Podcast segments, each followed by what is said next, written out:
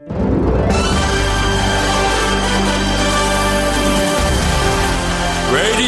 Nikkei 5時から正論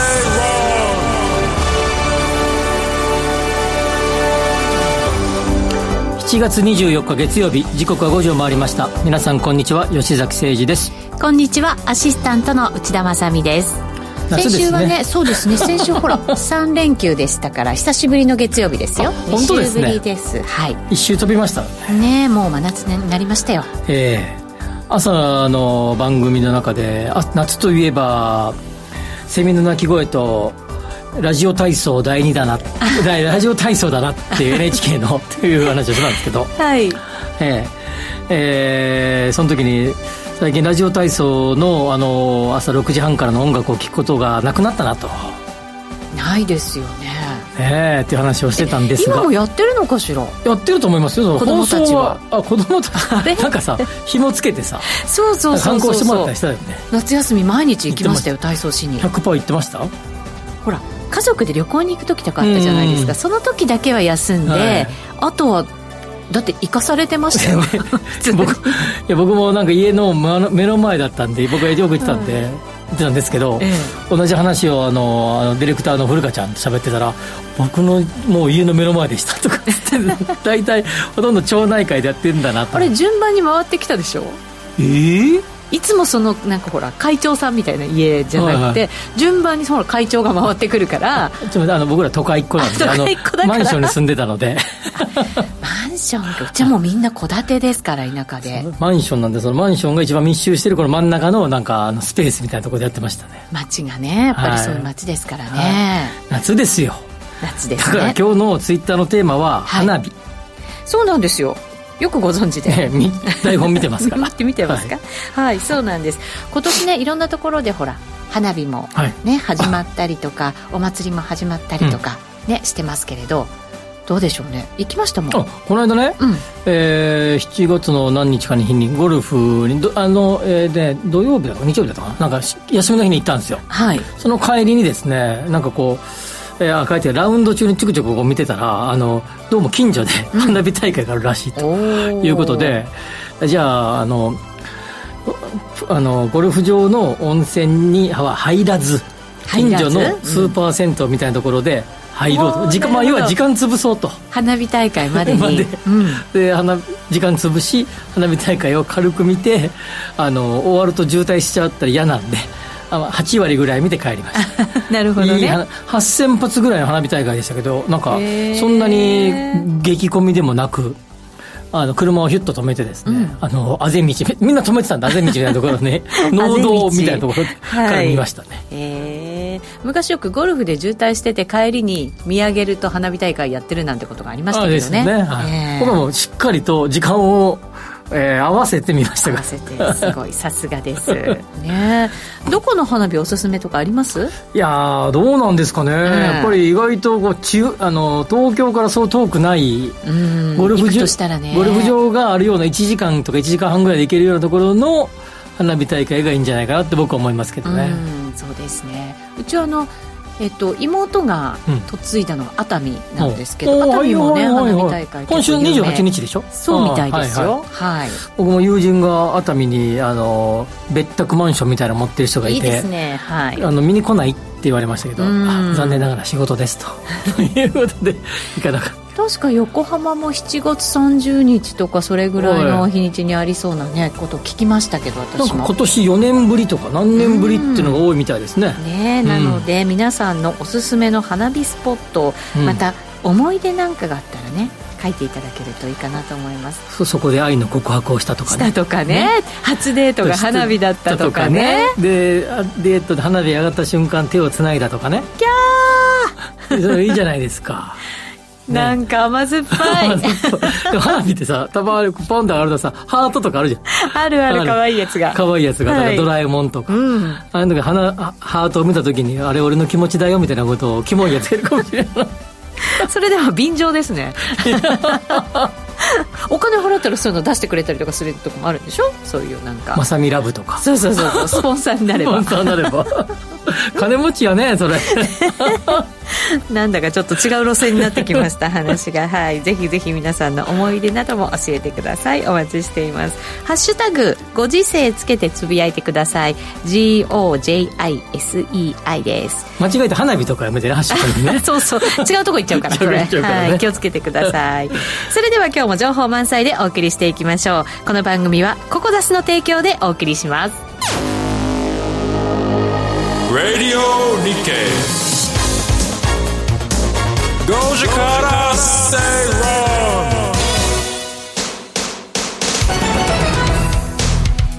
ラジオ日経では5時から正論をお送りしています。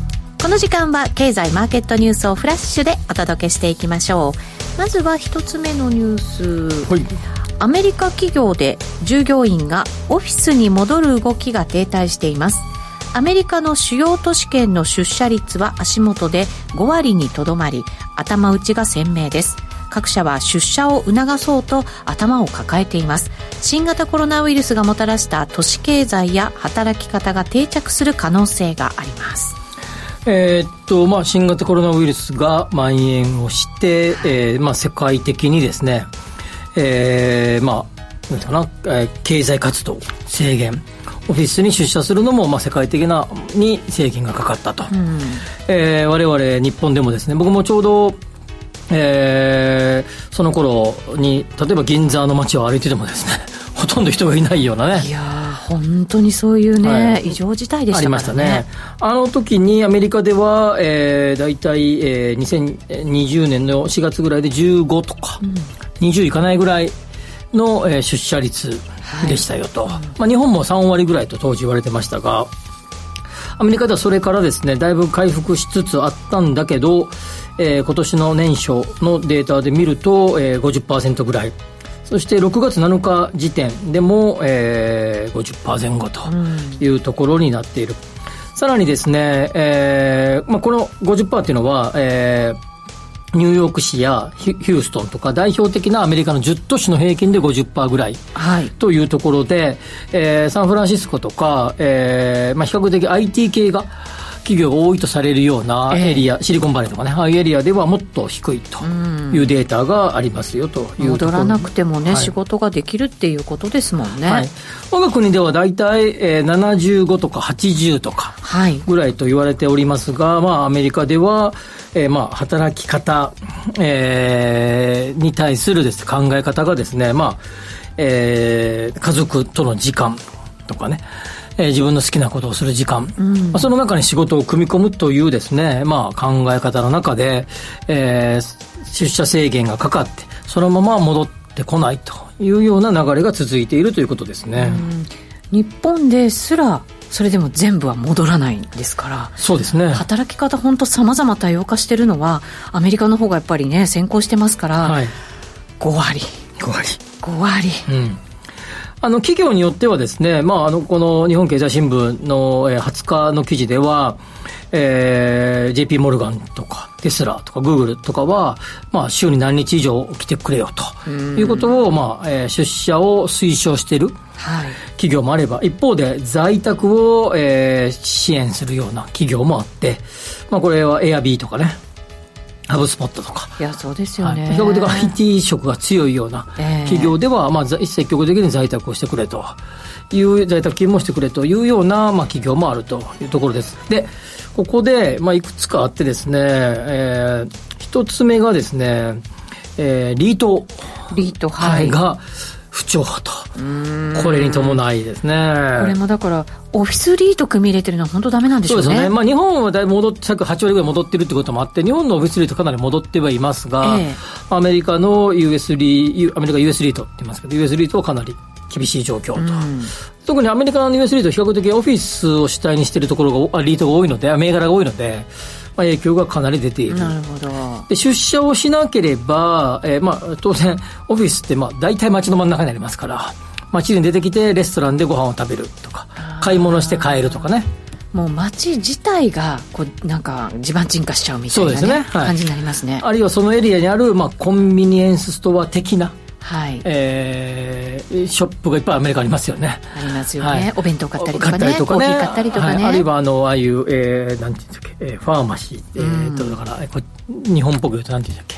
ドラッグストアみたいな、ね、ドラッグストア、ドラッグストアね、ああいうところとかの売り上げが落ちてきているというような流れになってきているというところがまあ一つと、はい、もう一つがですね、えー、その会社に対するロイヤリティね。ロイヤリティ？はい、はいまあ、要はややることをきっちりとしておけばよい、うん、成果だけ上げてればよいっていう考え方もある一方で、はい、まあ、会社の中で来てですねみんなで打ち合わせをして、まあ、みんなでいろんなディスカッションをしていろんなアイディアを出して、えー、会社に対する、えーまあ、ロイヤリティですね気持ちを、えー、忠誠心ですねを出しつついろんな展開をしていこうというような、えー、流れをがまあまあ、打ち消されてるとまでは言いませんけど、なかなか、はい、えー、一体がしづらいと。そうですね。結構だから、IT 系とか、あとベンチャー系なんかも、うん、新しいアイデアが生まれなくなってるから、はい、だからやっぱり出てちゃんと、あの、みんなでディスカッションしようよって言ってる会社もね、増えてきてはいるって聞きますけどね。ねそれでも50%。前後と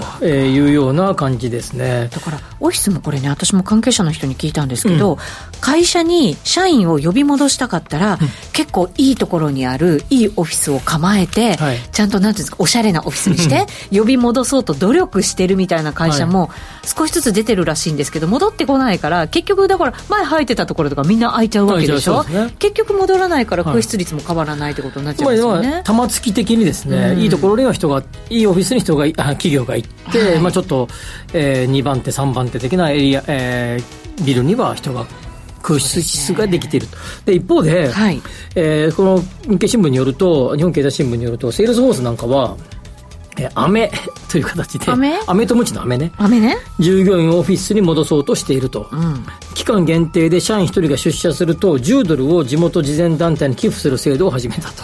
へ、まあ、社会に貢献できるということを、まあ、こう示すことによって従業員の出社意欲を高めようとしているっていうことなんかも載ってますね。なるほどね。なるほどねと。社会貢献のために。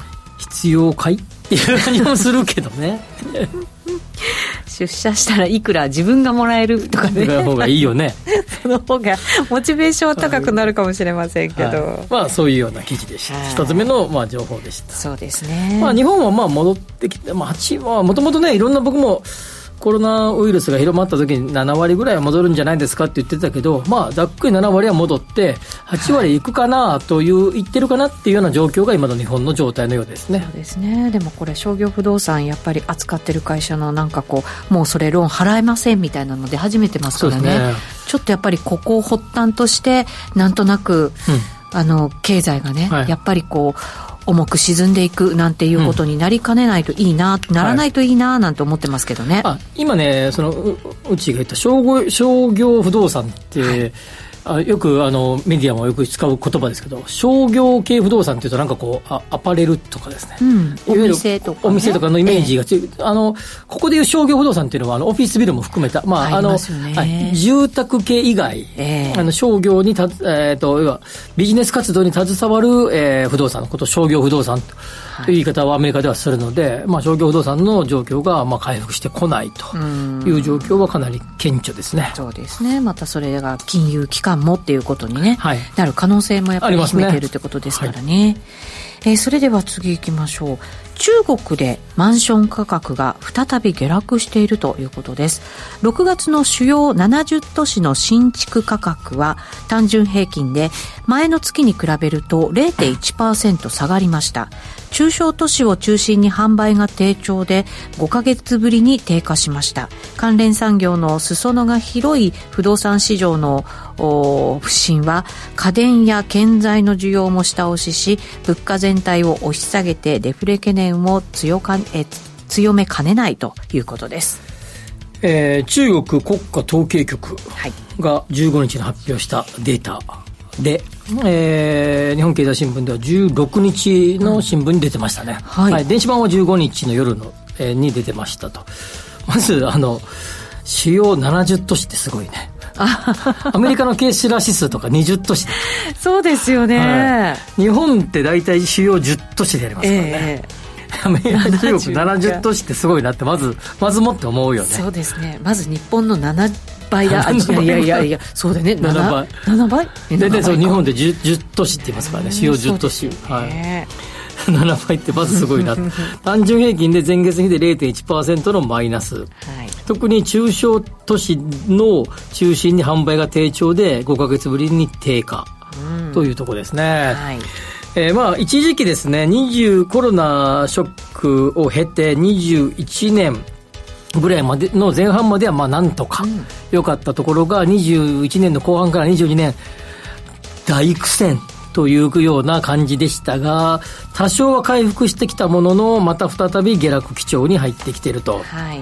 えー、いうのが中国の今の、えー、状況、うん、で、えー、北京上海と、えー、広州と、えー、どこだかな、えー、深センか、うん、一級都市ね。いわゆる一級都市って言われる、はい、まあ要は一番人が一番多いところ。で、えー、は横ばい一級都市。でも横ばいなんですね、はい、でショートクラスの二級都市ですね、はい。えー、それこそ武漢とかとか、うんうんうん、えー、小、えー、大連とか都市で2級都市で前月からのこちらも横ばい。ずっと上がってたこのエリアも横ばいというようなところでさらに規模がちっちゃい、まあ、いわゆる日本でいう中堅の地方大都市はい、3級都市といいますがこれでは0.1%の下落。というところで、はい、特に新築物件では取引の量が減ってきていると。いうような状態ですね。なるほど。買える人がいない。ない。だって失業率も随分高いですよね若い方々のね、はい、まあ、それもありますしまずすごく高くなりすぎていた、価格が、ね、価格が。そしてもう一つこちら重要だと思いますが、投資用として持っていた。つまり値上がり期待、うんうんうん。ですね、アメリカ、あ中国の場合は、えー、インカムゲインよりも今これだけ上がっていましたので、キャピタルゲインをなるほど、えー、狙われる方が多くて、値上がり期待で買っていた投資用の物件が、えー、これ以上もうさすがに上がんないんじゃね？ということで、手放す方が増えてきている。ということで、えー、6月の初め時点では、えー、中古市場に売り出されている物件が年初1月から、なんと25%も増えていると。これもでも、あのー、何か助ける策を出すんじゃないかっていうね、はいはいはいはい、期待はやっぱりある中だと思うんですよね、ここまで下がってくると。金利を下げるとかね、いろいろ言ってますが、経済対策、うん、ただやっぱ、ちょっと止まらないかもしれないね。それが出たとしても、はい、それはなぜ？やはり中国の人口の将来推計の速度が下がってきてます、ね、そうですね。まあもう高齢化もしてますしね、はい、もうインドにだって抜かれちゃうんでしょ、はい。まあ、一つ、まあ、あと高くなりすぎている、はい、そしてそれとともにですねやっぱりよくここでも喋りましたが一斉に、えー、立てたら一斉に売りの出る確率が上がるわけね。投資用の物件がさっき言ったように急にボンとこれも投資用の人たちも、はい。えー、まあ似たような頃に買うわけね。上がってきたタイミングで。それを、ね、そろそろかなと思ったらぶわっとみんな売るじゃないですか。投資じゃなくて実需要自らが住む用の物件として買ってた物件も5年経って10年経てばライフサイクルが変わってきますから、はい、そろそろかなと思って売る人も出てくる。つまり売り出しの数が一斉に出たと、えー、エリアでは当然売り物件も一斉に出る確率が高くなる。なるほど。とすると、えー、値下がり可能性が上がるというまあ、極めて経済原理に従った、はいえー、状況ですが、えー、人民銀行、まあ、つまりあれね、人民銀行だから、日銀みたいなところですね、うん、が、えー、データによると、住宅ローンの平均は4.11%、えー、先週、20えーえー、14日の週ですね。で、14.11だったので、えー、過去最低の水準と、それでも下がっていると。そうか。これでも、リーマンショック後も、うん、こう世界によりも群を抜いていろんなものを立てて、はい、それで経済をなんとか立て直そうとしたのは中国でしたよね、はい、そこで建った物件もものすごい多いわけでしょ。そうですねそうするとあれが2008年とか2009年とかで。15年ぐらい。そうですよね、うん、やっぱりそれぐらい経つと売りも普通に出てくるっていう時期は、ね、時期ですよね、はい、その通りですね。それでこういうのがデフレえごめんなさいあの物価が下がってきている、経済が縮小してきている、す、べ、て重なってきてますからね。これどうなんですか？日本でもバブル崩壊後不動産価格って下げたわけじゃないですか、うん、それでやっぱりそれが復活するまでに随分時間がかかって、はい、で中国はじゃあ復活までやっぱり同じようなその長い年月が必要なのか？あやっぱりもう一個大きな原因あの言われていることは地面は基本的には、あの日本でいう高知公民じゃないけど、うん、あその省の持ち物ですからそうですね。そこからの日本でいわゆる固定資産税が入ってこなくなってね下がってくると。売れなくなってくると。そうですね。それも、えー、なんていうかなあの地方財政を悪化させる要因と。そうですね。で物がやっぱり下がれば我々個人もやっぱり資産が減っていくわけじゃないですか、うん、でその地方都市も減っていって、うん、で国全体も沈んでいくっていう、そうすると今売り抜けようとする方が増えてくる。そしてその資産は例えば日本とか各地に移そうとする、うん、これも日本の不動産価格を上げている要因の一つですね。うんなるほど。自国がやっぱりダメだったら他の国で、はい、みたいな。売り抜けて。ということでそこを制限するなんていうことってもしかしたら今後考えられないんですかね。日本がですか？いや中国の政府自体が外にお金を逃がさないためにっていうありえるかもしれないね。可能性ありますよね。ね。ね。結構なんかあのアメリカじゃない日本のこの土地価格上がってきた時にアメリカの機関投資家なんかも結構ねお金入れたって言ってましたけど、うんはい、それで今中国とかアジアからも入ってきてみたいな話なんでしょうけれど、うん、中国からストップみたいなねそれはよくないよね。よくないですね。よくないですね。よくないことですね。ねちょっとやっぱりこの辺はねしっかり見ていかなきゃいけない、はい、注意しとかなきゃいけないですね、はい、なるのかもしれません、はい、もう一本簡単に、えー、総務省が今日発表した6月の CPI 消費者物価指数は変動の大きい生鮮食品を除く総合指数が105.0となり前年同月に比べて3.3%上昇しました伸び率は、これ21日ですね。21日ですね。はい、今日じゃなくて先週ですね。え伸び率は2か月ぶりに拡大したということです。電気代の値上げが押し上げ、商品高も進んで、え食品高も続いています。えー、CPI、えー、まあ、予測よりもですね、あ予測通りか、うん、予測通りっていうことで、まあ、22か月連続のプラスということですね。そうですね。じわりじわりね。じわりじわりですね。うん、で、ちょっと過去を振り返ってみ見るとですね、えー、はい、ここ数か月の数字を振り返ってみると、まあ、若干はこう CPI 上がり加減止まってはきていると、うんはい、まあ、ゆっくりではあります、ね、ゆっくりでは。それで、えっと、今週末か、はい、えー、に東京特部の、ね、はい、CPI が出ますが、それの予測が2.9。2.9はい、はい、ということで、まあ、久方ぶりに3%を下回るかもねと。いうような感じになってきていると。はい、えー、それで、まあ、あのー、まあ、まあ、詳しいですよね。これどう見るかね。止まっまあいろいろ、まあ前年同月で、まあ前年が上がってたから、はい、前年同月で見れば、当然、上がってた時と比べるとってことですから。そうですよね、伸びは鈍化していきますよね。鈍化していきますよね。えーですが、それでもなんか実感値とすればもう少し上がってる感があると思うね。結構まだまだいろんな企業がね、はい、あの値上げ発表したりするじゃないですか、はい、だから秋からまた上がるっていうものもね、うん、結構あったりしますよね。これね、事前の予測でも秋ぐらいには止まるって言ってたよね。でも全然ね。どうそれ。予測って言われてたでしょ、はい、今年の年初なんかそう言ってたね。日銀も言ってましたよね。どう？も。後半からはね、ね落ち着く。落ち着くと。どうもその気配なさそうね。はい、2%は少なくとも上がりそうだよね。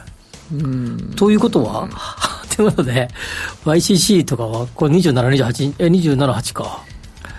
いじらないってなんか言ってるみたいですけどね。どうなんですかね。えー、まあ今回はいじらないとしても、次はいじる？みたいなムードが出てきてるんじゃないかなと、ね、でもそうなった時にアメリカのもう利上げもじゃあもう一旦ちょっともうこの辺でみたいな感じの雰囲気になってるじゃないですか、はい、そこでなんかこうまだ利上げじゃないけれども、うん、何かやっぱり緩和じゃない方向に行くってなった時の、うん、やっぱりインパクトってちょっと大きいですよね。大きいですよね。本当だったらアメリカが上げてるうちにちょこっと乗っかるぐらいがちょうどいいわけですよ。これねやっぱりどうなんですかね。今実質賃金とかも徐々に、まあ、インフレ率、これ下がってきつつあるってことでしょ？あの、数字的には。そうすると、3. 点何パーセントぐらいの賃金上昇ですから、今の流れでいくと、実質賃金もプラスに入っていく可能性があるわけですそうですね。まあ、あの、ガンと上がらなければ、ね、上がらなければね。物価がね。物価が。はい。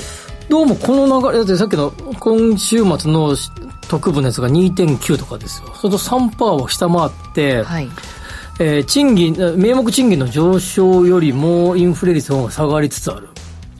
そうなると、景気にとってはいいですよ。とてもいいです。とてもいいです。とてもいいですよ。はい、いいことだから、そうなって日本経済がさらに強くなった時に、じゃあ、やろうぜってなるのかなという 本当はそれが一番いいですけどね。はい来週の31日のこの番組でこの辺深掘ってもいいかなという感じがしますね、はい、31日はあのちょうど31日31日月曜日になるので結構久しぶりだと思うんで最終日に。月末？はい、はい、あの住宅着工コストとかも出ますので大忙しじゃないですか。いろんな数字がこう31日出ますので、うん、ちょっとしあの消費者物価指数と、えー、住宅の、えー、投資なんかも絡めて、はい。来週は深掘りで喋ってみたいなと思いますね、はい、予告でございます。予告です。以上フラッシュニュースでした。お知らせの後は深掘り経済指標のコーナーです。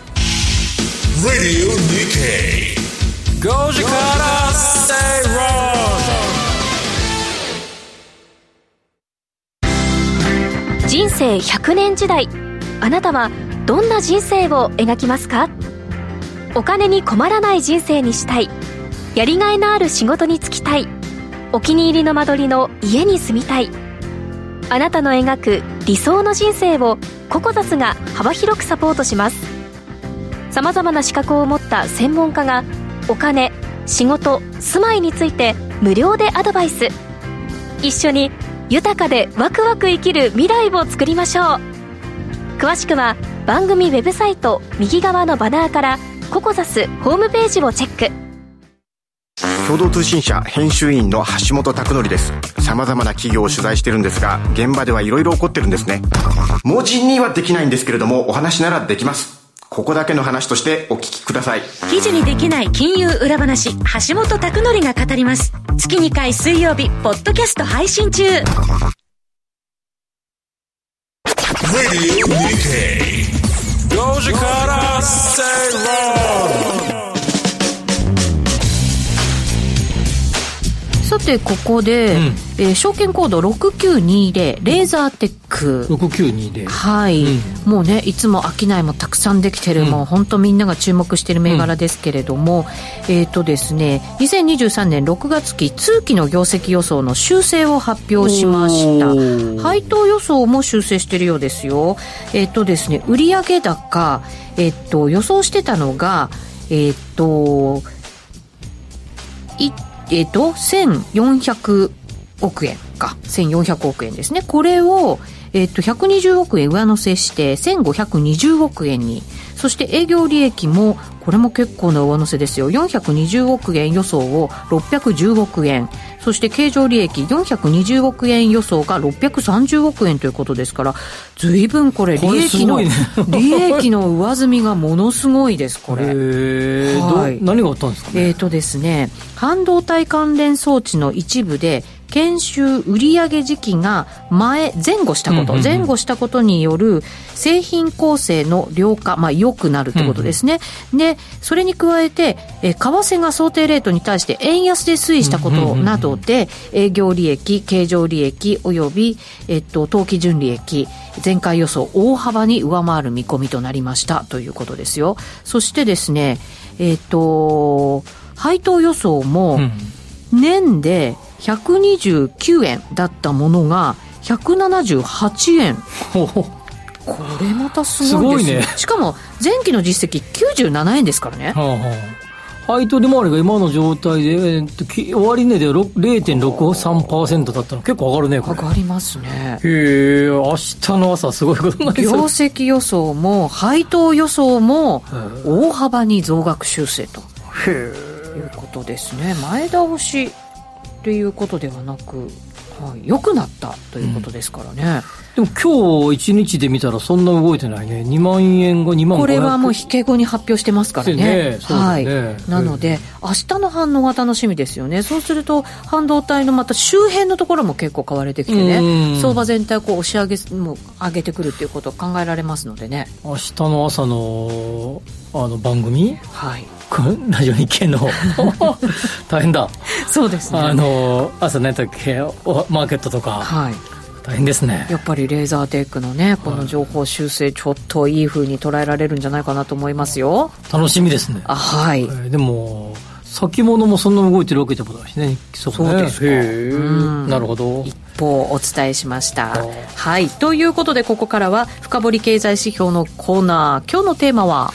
投資家に人気の投資対象とその理由ということで、はい、えっ、と、前、何度か取り上げた、うん、えー、財団法人の日本不動産研究所が出している不動産投資家調査があって、はい、これはあの4月に調査したもので、うん、5月の確か30日だったかな、25だったかな、なんか5月末ぐらいに、えー、発表された、えー、データがあります。はい、ここはちょっと、えー、取り上げてみようかなというように思います。はい、でえー、まあ全般的に見てですね、えー、これは、えっ、ー、と、いろんなアセットクラス、つまり、えー、アセットクラスなんで、だから、オフィスビルとか、商業ビルとか、で、えー、レジデンスですね、賃貸用住宅とか、物流倉庫とか、はい、えー、あるいはですね、えー、宿泊特化型ホテル、まあ、つまりビジネスホテルとか、まあ、それぞれの投資対象に対してどれぐらいの今、期待利回りがあるのかというのが、この調査ということになります。はい、で、今、東京のですね、えー、細かく見て例えば日本橋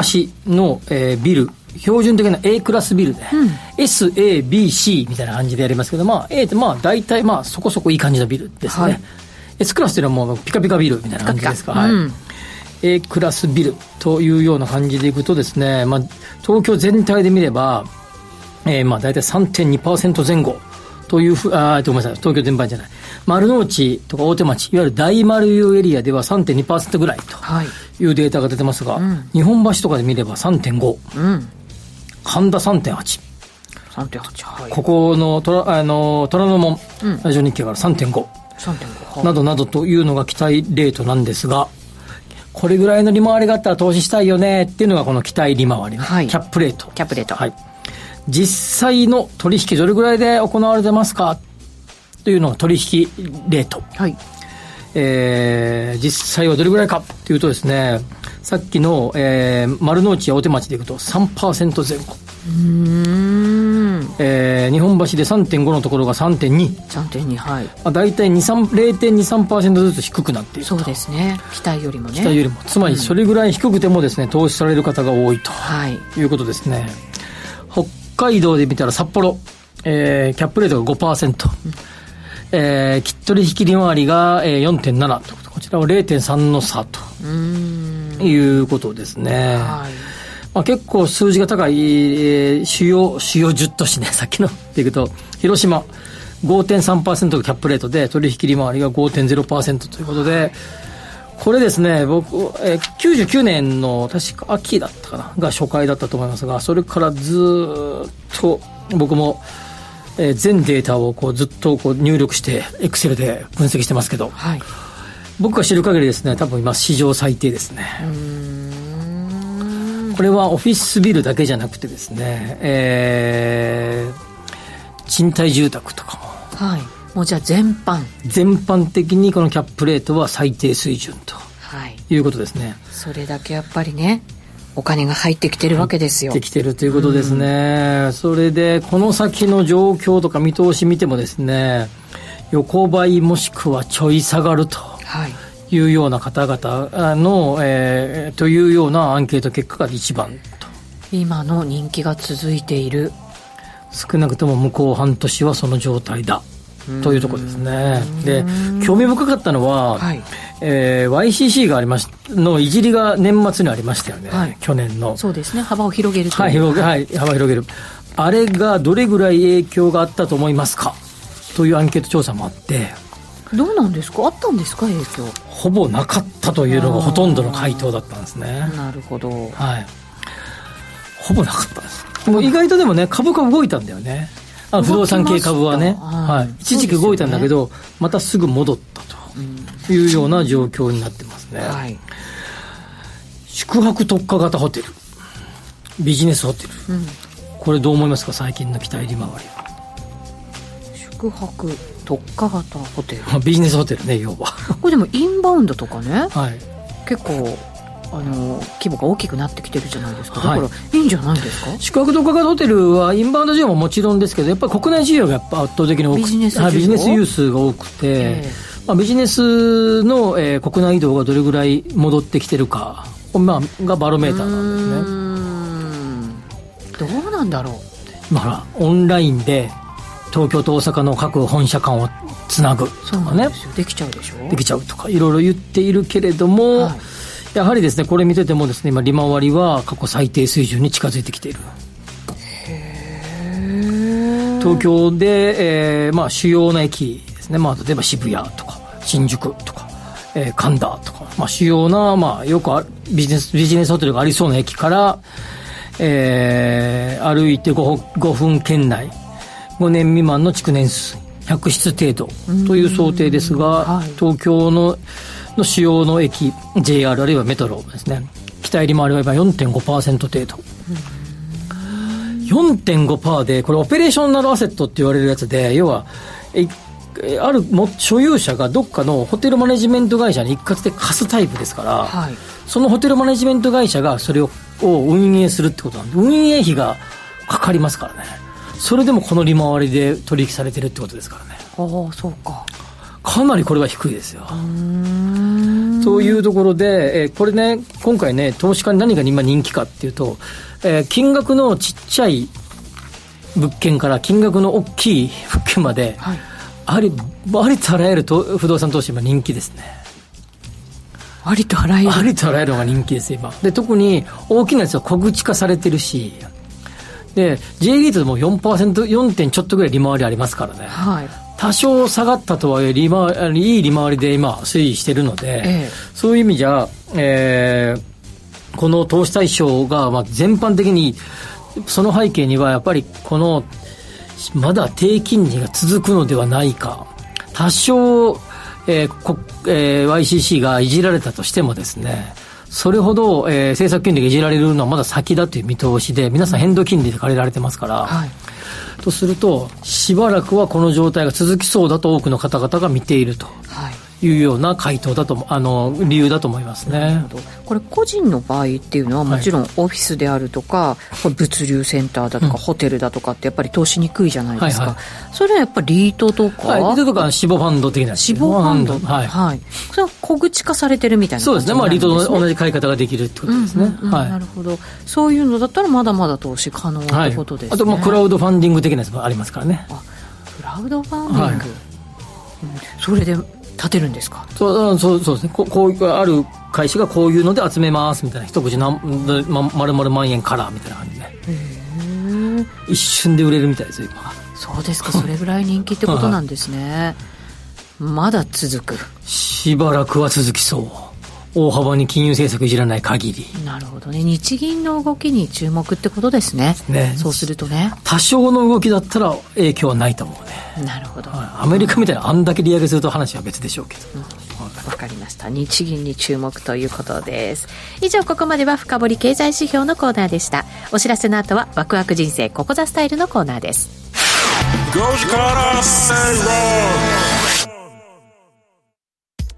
新刊 CD 音声ダウンロードメリマンスペシャル2023年後半を読むは好評発売中。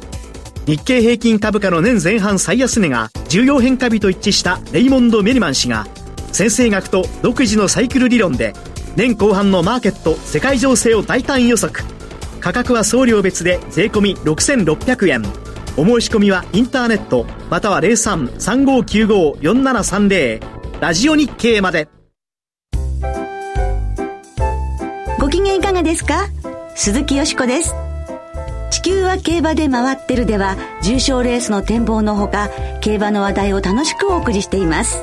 お便りは番組ブログの投稿フォームからツイッターはよしこ競馬で検索してください。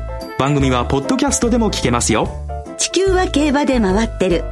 毎週金曜日夜8時30分から好評放送中です。皆さんラジオ日経でお会いしましょう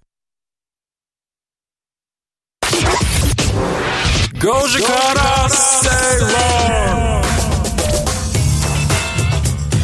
先ほどねあのレーザーテックの決算入れましたけれども、うん、まあ業績修正ということですけれどね、うん、内容ちょこっと入ってきましたよ。先端半導体の製造に欠かせない EUV これ極端紫外線っていうんですけど 露光技術に対応したマスク検査装置の高い需要の伸びが続くと見ているということですから、うん、6月期締めてまた次の期の予想を出してくるわけですよね、もう今走ってる期ですか、新しいだからそこのもしかしたら計画も高くなる可能性が あるかもしれないってことですからね。はあれですか？ストップ高な感じですか？どうでしょう？大きいですからね、これね株価もね。はいさて、ここの時間は、えっ、ー、と、ワクワク人生、ここザスタイルのコーナーです、はい、人生100年時代を豊かでワクワク生きるためには一体どうすればいいのか、このコーナーでは結婚やお子様の誕生、転職、リタイア、住宅購入など、個人のライフイベントを充実させるヒント、リスナーの皆さんと一緒に探していきます。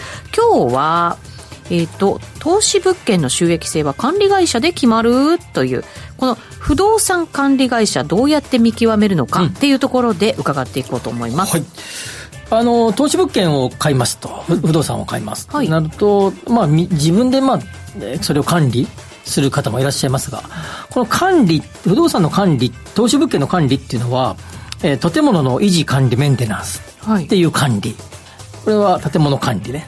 それともう一つが入退去の管理。うん。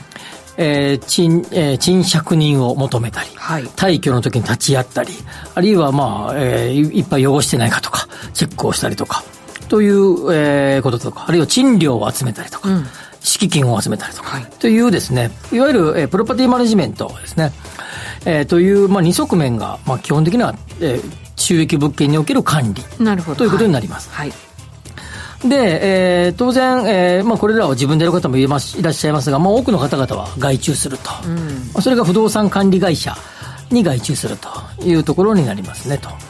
で、えーまあ、この管理会社ですが、えー、今お話をした建物の維持管理メンテナンス、まあ、これは、えー、分かりやすいですけれども、うん、まあ、建物が何かトラブルがあったらそれをメンテナンスしてもらうとか一等物で持っていたらエレベーターとか、はいえー、そういうのを、まあえー、定期的にチェックをするとかっていうこともありますと。えー、もう一つですね、入退去の管理は、まあ、えー、入、えー、入居者がついたら、適切に手続きをしてもらう。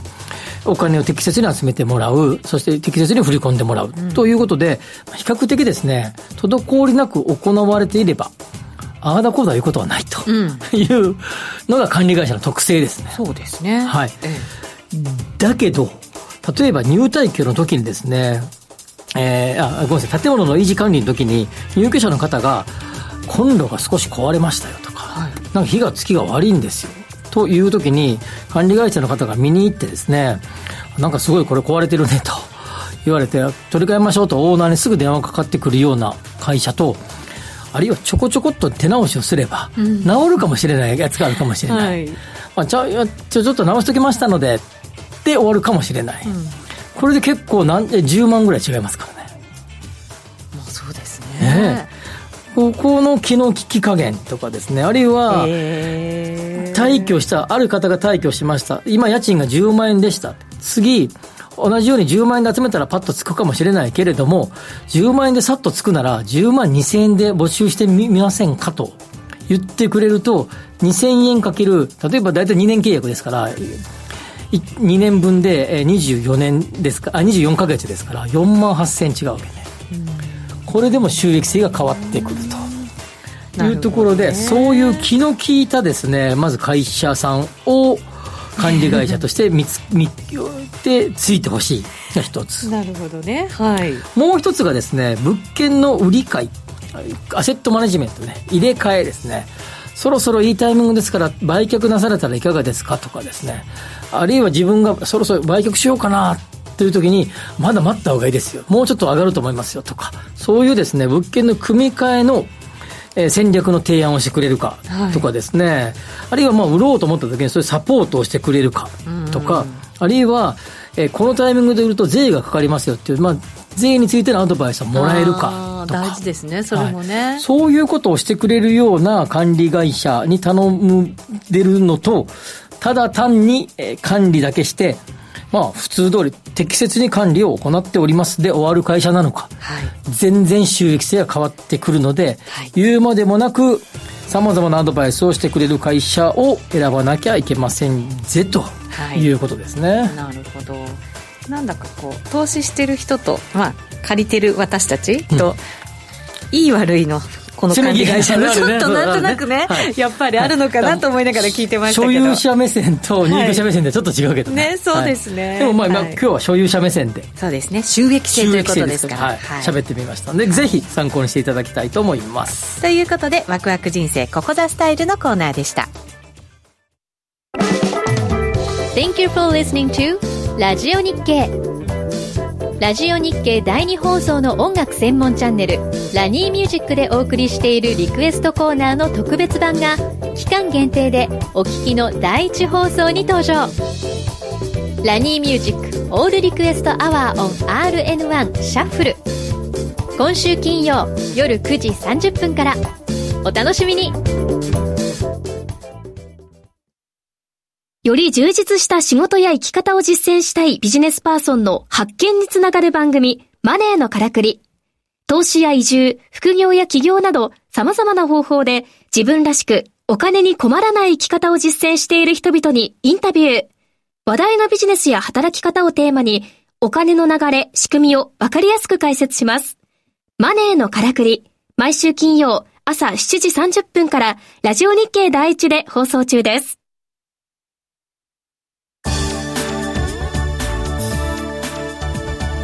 さて今日はえーと、花火大会とかね なんかおすすめスポット思い出を教えてというふうに、はい、はい、皆さんにいろいろ書いていただいておりますけれどレーザーテック結構上がってるみたいですよ時間外でも。そうですか。うん。みなとみらいの花火は7月31日あ31日か。みたいですね。なんかね月末だなと思ってたんですよ、うん、2万発。ええー、30分間で、うん、ねえいいなちょっと見たいなと。なんかねそうなんですよ。見に行こうかなって今年思ってたんですけどちょっと予定が合わなくて断念しちゃったんですけどね。いいですね。えー、えー、とまたドリル師匠は今日は遅刻したんですか？